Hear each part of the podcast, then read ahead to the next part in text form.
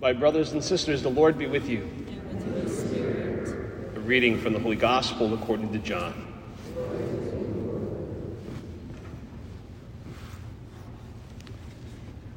As Jesus passed by, he saw a man blind from birth. His disciples asked him, Rabbi, who sinned, this man or his parents, that he was born blind? Jesus answered, Neither he nor his parents sinned.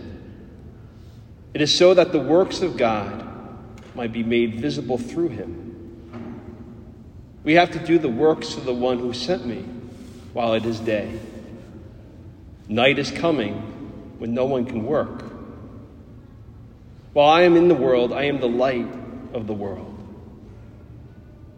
When he had said this, he spat on the ground and made clay with the saliva and smeared the clay on his eyes and said to him, Go, wash in the pool of Siloam, which means sent. So he went and washed and came back able to see. His neighbors and those who had seen him earlier as a beggar said, Isn't this the one who used to sit and beg? Some said it is, but others said, No, he just looks like him. He said, I am. So they said to him, How were your eyes opened? He replied, The man called Jesus made clay and anointed my eyes and told me, Go to Siloam and wash. So I went there and washed and was able to see. And they said to him, Where is he? He said, I don't know. They brought the one who was once blind to the Pharisees. Now Jesus had made clay and opened his eyes on the Sabbath. So then the Pharisees also asked him how he was able to see. He said to them, He put clay on my eyes, and I washed, and now I can see. So some of the Pharisees said, This man is not from God, because he does not keep the Sabbath. But others said, How can a sinful man do such signs? And there was a division among them. So they said to the blind man again, What do you have to say about him, since he opened your eyes? He said, He is a prophet. Now the Jews did not believe that he had been blind and gained his sight until they summoned the parents of the one who had gained his sight. They asked them, Is this your son who you say was born blind? How does he now see?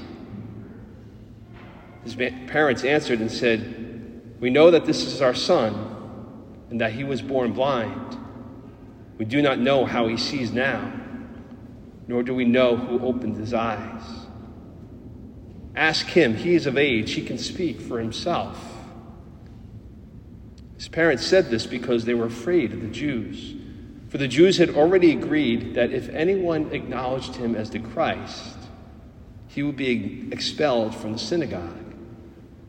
For this reason, his parents said, He is of age. Question him. So a second time, they called the man who had been blind and said to him, Give God the praise. We know that this man is a sinner. He replied, If he is a sinner, I do not know. One thing I do know is that I was blind and now I see. So they said to him, What did he do to you? How did he open your eyes?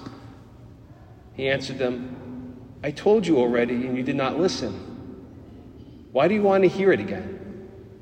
Do you want to become his disciples too? They ridiculed him and said, You are that man's disciple. We are disciples of Moses. We know that God spoke to Moses. We do not know where this one is from. The man answered and said to them, This is what is so amazing, that you do not know where he is from, yet he opened my eyes. We know that God does not listen to sinners, but if one is devout and does his will, he listens to him. It is unheard of that anyone ever opened the eyes of a person born blind. If this man were not from God, he would not be able to do anything. They answered and said to him, You were born totally in sin, and are you trying to teach us? Then they threw him out. When Jesus heard that they had thrown him out, he found him and said, Do you believe in the Son of Man? He answered and said, Who is he, sir, that I may believe in him? Jesus said to him, you have seen him, and the one speaking with you is he. He said, I do believe, Lord. And he worshiped him. Then Jesus said, I came into this world for judgment, so that those who do not see might see, and those who do see might become blind. Some of the Pharisees who were, were there with him heard this and said to him, Surely we are not also blind, are we? Jesus said to them, If you were blind, you would have no sin. But now you are saying, We see. So your sin remains. The gospel of the Lord.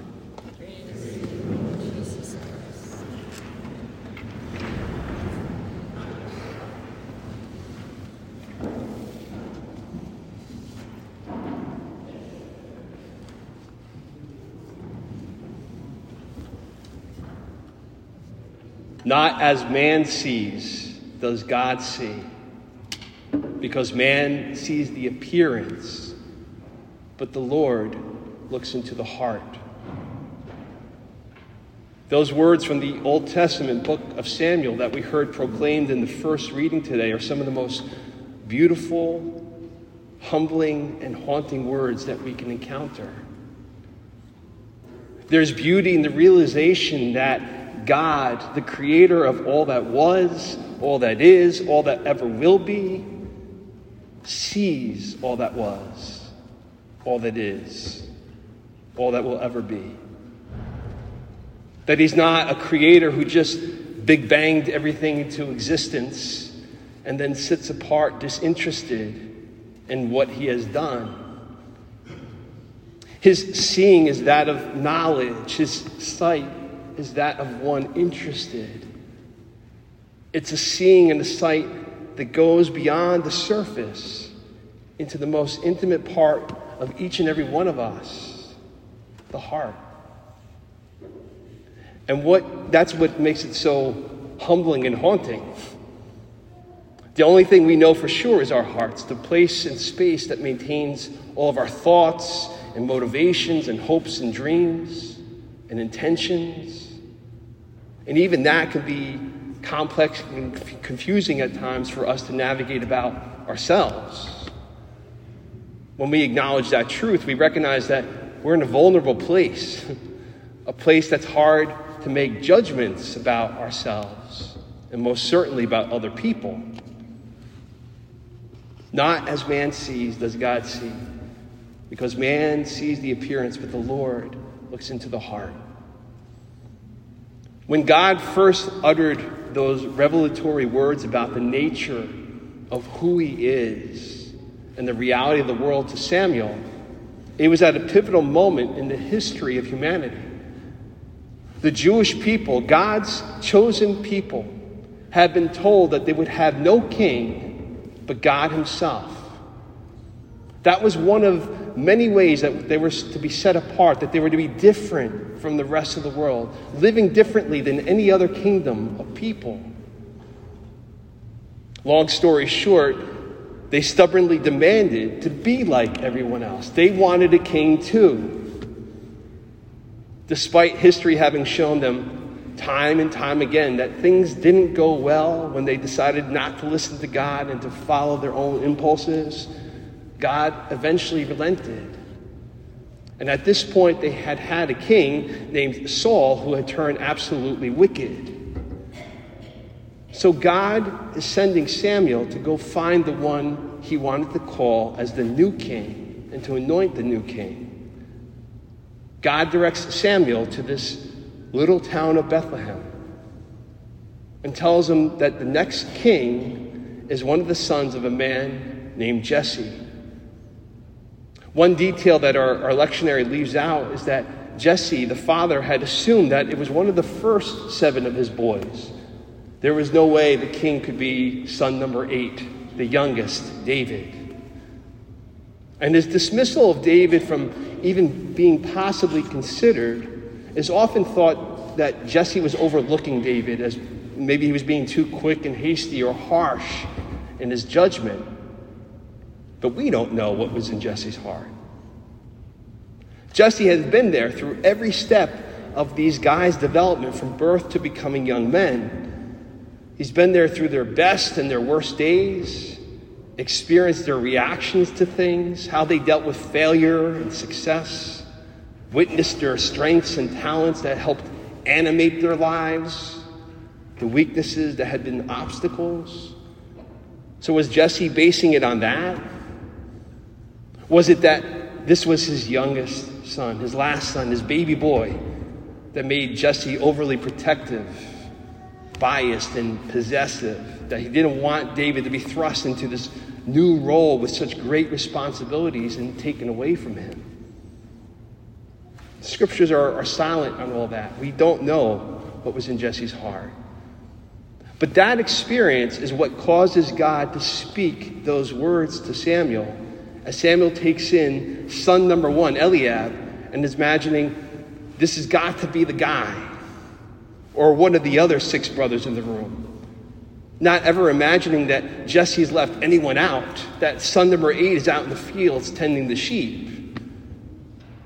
It's only after going through all the older ones, each who mature and gifted in their own ways, but each that God rejects as the next king. That when young David walks in, immediately God speaks to Samuel, There, anoint him. This is the one. There was a clarity, there was a immediacy that must have been stunning. Not as man sees, does God see. Because man sees the appearance, but the Lord looks into the heart. Those words and this incident are so pivotal as we enter into this gospel, this fourth Sunday of Lent, this season of Lent where we're meant to take and make time and space to be alone with the Lord and to examine our hearts, which is difficult work. And we need God's help in setting ourselves straight on how to do that. Because on our own, we tend to revert to our default of going with the appearances, staying on that surface level. And that's why this gospel is such a gift at this point of Lent. We encounter so much of the human experience in this one episode. Right out of the gate, we're confronted with one of the biggest questions of life why is there suffering? Why is someone experiencing difficulty, a, handicap, an illness, a trial, a disability? For the most part, people base their answers on their own experiences, just observing life, their reading of scripture, or what they've been taught. This man, who people saw as simply born blind and the guy who begs on the street corner, they had assumed he had sinned, his parents had sinned, someone had sinned. And Jesus, being God who knows all things, clearly tells the disciples that's not the case. At the very beginning of this miraculous incident, he says that the reason the man was born blind was so that the works of God might be made visible through him. But in the process, Look at what happened. Not only is this man's life transformed by this amazing miracle, but there's a complete revelation of the hearts of all those around him. Even though man sees the appearance, we realize this community has encountered the man born blind for years and hasn't even done that well. They argue after the miracle is this the one? With two groups saying it is or it looks like him. One biblical commentator made the joke saying it sounds like those old Bud Light commercials taste great, less filling. It is him. It just looks like him as they go back and forth at each other. The neighbors, they can't see past their judgment and the narrative in their minds. Blind guy begs, sinned or parents sinned, period. For their part, the man's parents, they can't see past their fear. They know it's their son.